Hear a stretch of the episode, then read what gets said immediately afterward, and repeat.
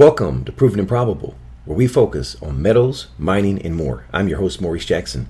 Our featured issuer is establishing itself to become one of the world's leading graphite producers. I'm speaking of DNI Metals, trading on the CSE symbol DNI and on the OTC symbol DMNKF.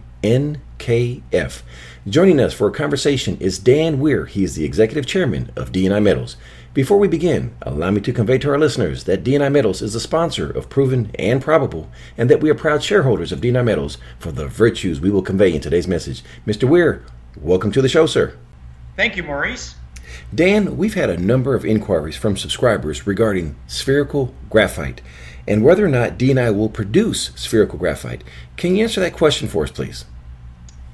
Yes, and actually the timing's very good for that, Maurice. Uh, PDAC, which is the largest mining show in the world uh, starts uh, Sunday, March the 4th in Toronto and runs through uh, Wednesday, March the 9th. I'm actually speaking uh, on uh, for, at a luncheon on March the 5th um, and going to be talking all about lithium ion batteries and the materials that go into the lithium ion batteries. And I'm going to be giving a presentation about uh, graphite and talking about spheritization and how that all works.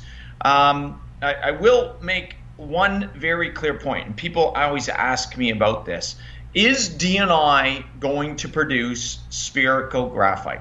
The answer to that is at this point in time, no. DNI plans on being a miner.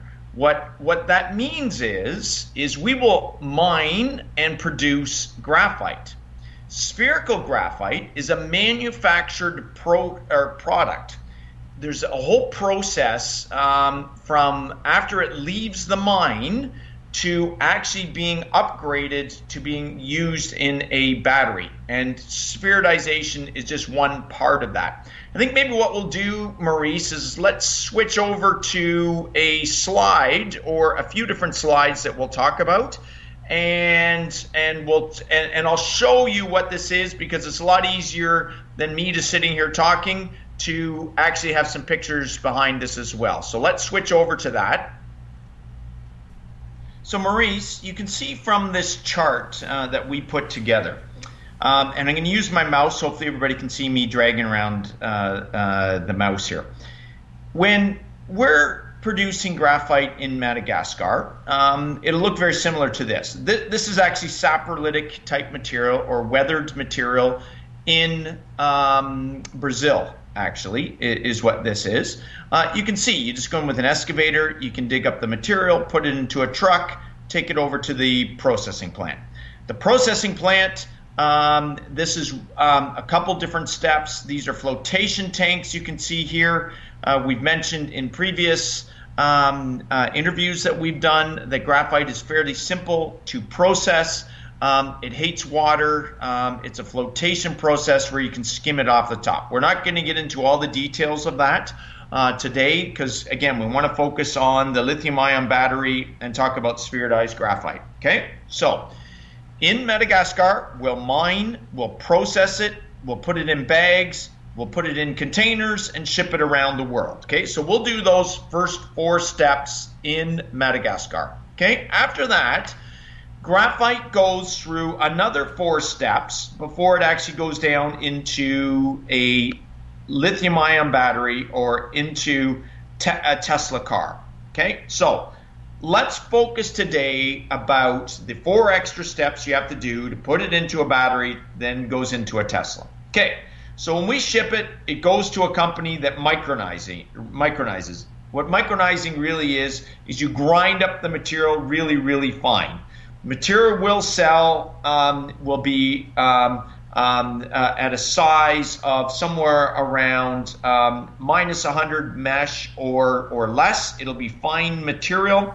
They'll grind it up finer than flour, like really, really fine, down to about 10 microns.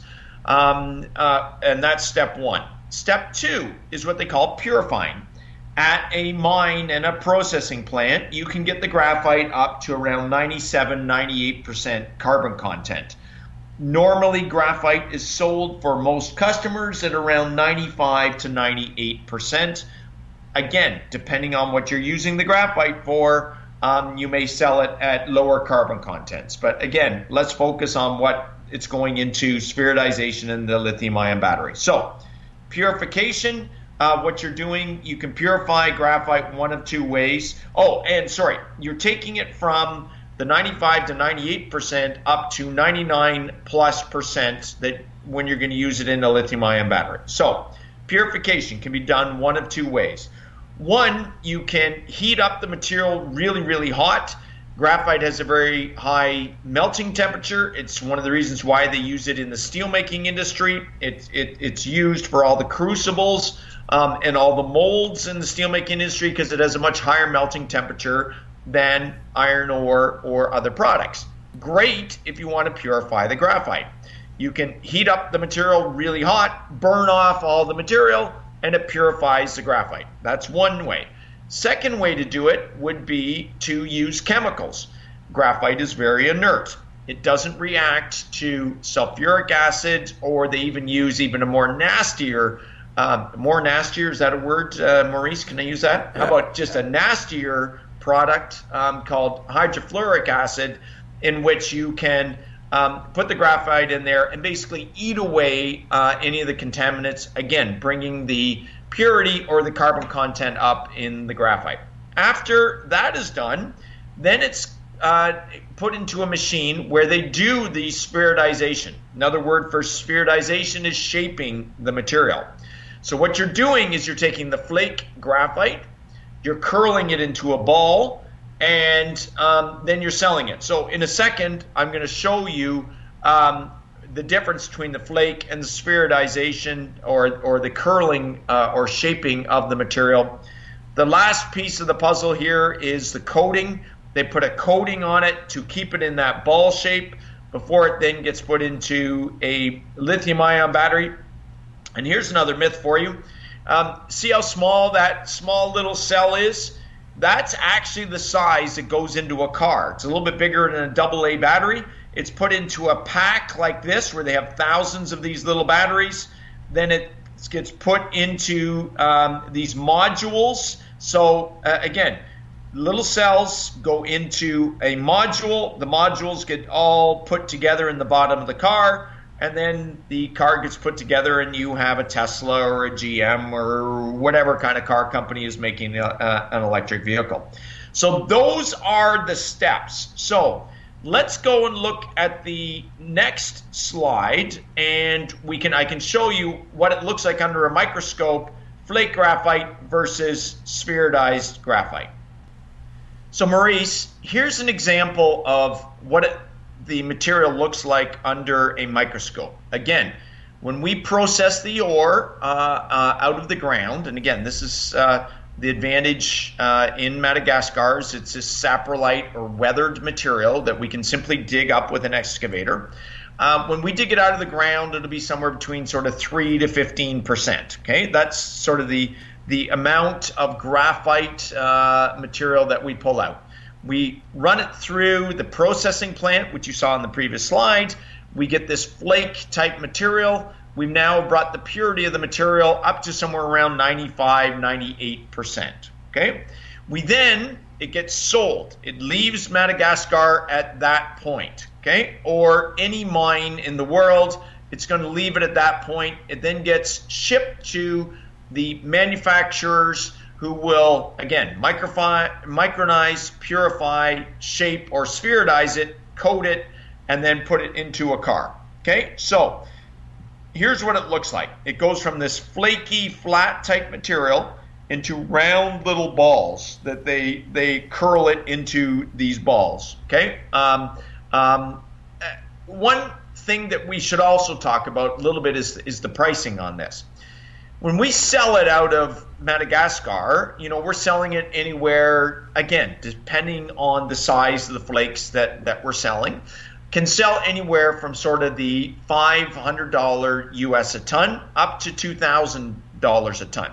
Material that's used in um, a lithium ion battery or gets shaped and spheritized and coated um, is material that is fine material it's not a high priced material. It's, in fact, what's really interesting is historically in Madagascar, the large flake material that you're going to use for other materials, not the battery industry, was sold, and the fine material was thrown in the tailings ponds.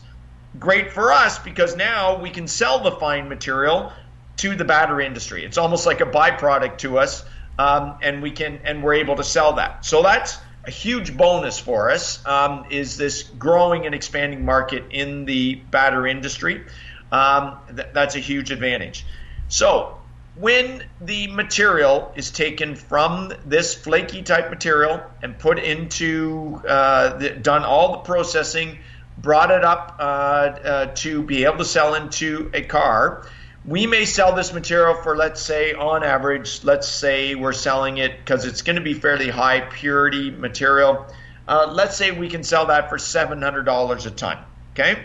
Don't ever hold me to those numbers. I'm just using general numbers okay? So let's say we can sell it for seven eight hundred dollars a ton. Maybe we can get as much as a thousand or twelve hundred dollars a ton. But but i'm telling you it's not the highest quality material that we're going to sell. When we sell it, then the the first guy micronizes it. It probably costs him three or four hundred dollars a ton to micronize it. He's now selling it for maybe eighteen hundred dollars, maybe as much as two thousand, but probably not.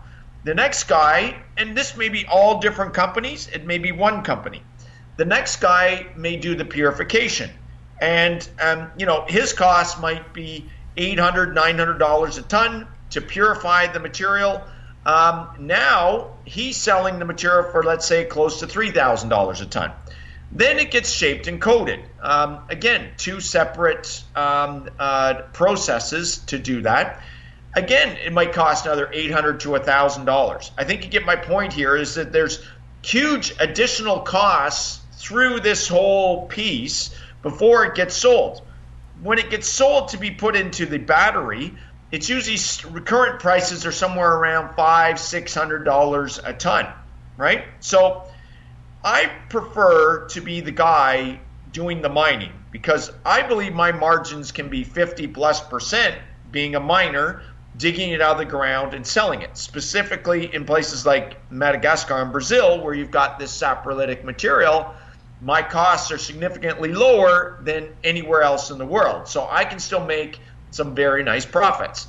The guys doing all the other work, the micronizing, purifying, shaping, and coating, they're not making 50% margins uh, all the way through that. So, um, what I'm trying to tell you here is I believe the highest margin business through this whole thing here is going to actually be the guy that's the miner and specifically us because um, we have this we're, we're working in this saprolitic or weathered type material. Our costs are going to be significantly lower uh, than than everybody uh, else. If we look here at, at, at this chart um, i think it kind of shows you again emphasizing this mining um, and processing is what we will do. We'll do some of the sorting into jumbo sizes large medium and fine the fine material will be sold into the battery industry and be micronized, purified, shaped, and coated. Um, and then the other ones, the medium flake, large flake, and jumbo flakes, which you get the much higher prices for, will be sold into other industries. Um, things like gasket type materials, um, um, all sorts of building materials all sorts of other areas, um, refractories, steelmaking industry. We'll sell it all to that and get much higher prices than we will selling it to the battery industry. So, again, I want to emphasize that I'm excited about the battery industry, but in my view, I'm going to make a lot more money selling to other industries and not the battery industry. I'm also excited about the battery industry because what's happening is is China traditionally was selling 60 to 70 percent of the world's graphite.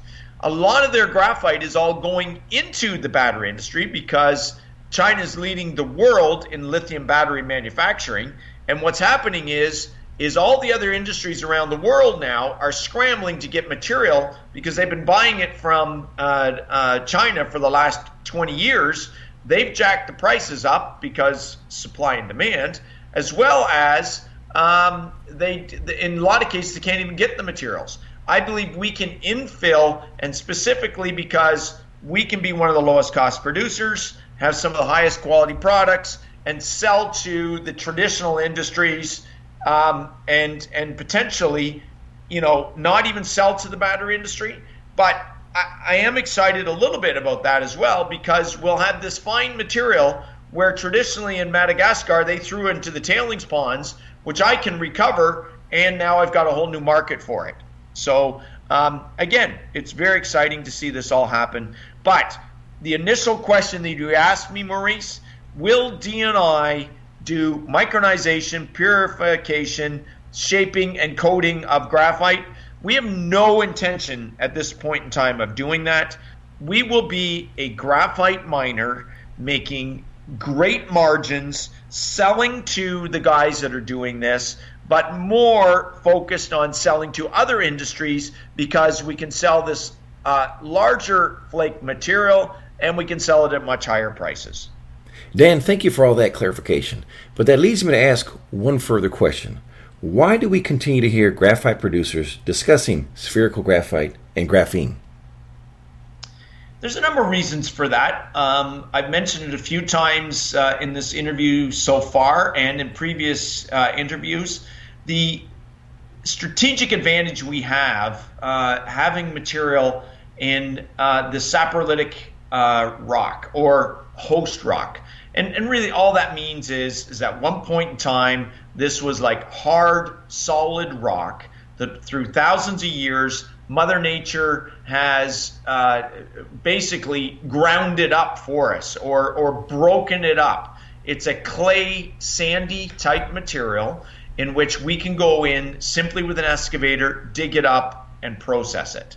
The guys in North America, um, in, in, in a lot of cases, most of Africa, Australia, uh, places like Germany, Sweden, they're, all their graphite is in uh, hard granite or hard rock. They have to go in and drill and blast the material. They've got to grind it up really, really fine. And there's big costs in doing that. Huge costs. Not only your operating costs, but your capex costs in producing graphite from that. If you cannot be an economical deposit, and what I mean is, is if you can't be economical working in this hard rock, you're going to start talking about doing upgrading. You're going to start talking about spheritization. You're going to start talking about graphene. You're going to start talking about all sorts of other things to uh, distract people from the fact that it's not economical in most cases to produce from the hard rock type deposits. You've got to be in this saprolitic type material that is found in Madagascar and Brazil. Those are the places where your costs are low enough that you can compete with China and still make some really good margins uh, in in what you're doing. So again, that's why we don't really talk about uh, graphene. You'll never really hear me talk about that. You won't hear me talking about spheritizing graphite, upgrading graphite, um, and doing all that work. If if if the right opportunity came along and some group in Korea or India or even the United States wanted to partner with us uh, to do that upgrading, uh, you know what? We'll look at it and consider it. But quite frankly, that's a huge capital expense. I'd rather do an offtake agreement with those guys, supply them the material, um, and and make more money uh, that way. So uh, again, that's just my two cents worth on that. All right. Well, Dan, on behalf of all of our listeners, thank you for your insights and expertise. If for someone listening today that, that wants to get more information regarding DNI metals, please share the contact details. Yeah, anybody can call me anytime. Uh, my cell phone. Um, I'll be a little busy at PDAC this week, but normally um, just leave a message. I'll get back to you. 416 720 0754. That's 416 720 0754. Uh, or email me is even better. Dan Weir at dnimetals.com. That's Dan Weir at dnimetals.com. Or please uh, visit our website at www.dnimetals.com. And last but not least, please visit our website, www.provenandprobable.com, where we interview the most respected names in the natural resource space. You may reach us at contact at provenandprobable.com. Dan Weir of DNI Metals, thank you for joining us today on Proven and Probable. Thank you, Maurice. All the best to you, sir. Thank you for joining us today on Proven and Probable. Remember to like and subscribe for more conversations with the most respected names in the natural resource space. Check out our website at www.provenandprobable.com. The information presented on Proven and Probable is provided for educational and informational purposes only, without any express or implied warranty of any kind, including warranties of accuracy, completeness, or fitness for any particular purpose. The information is not intended to be and does not constitute financial, investment, or trading advice or any other advice. You should not make any financial, investment, or trading decision based on any of the information presented without first undertaking independent due diligence and consultation with a professional broker or competent financial advisor.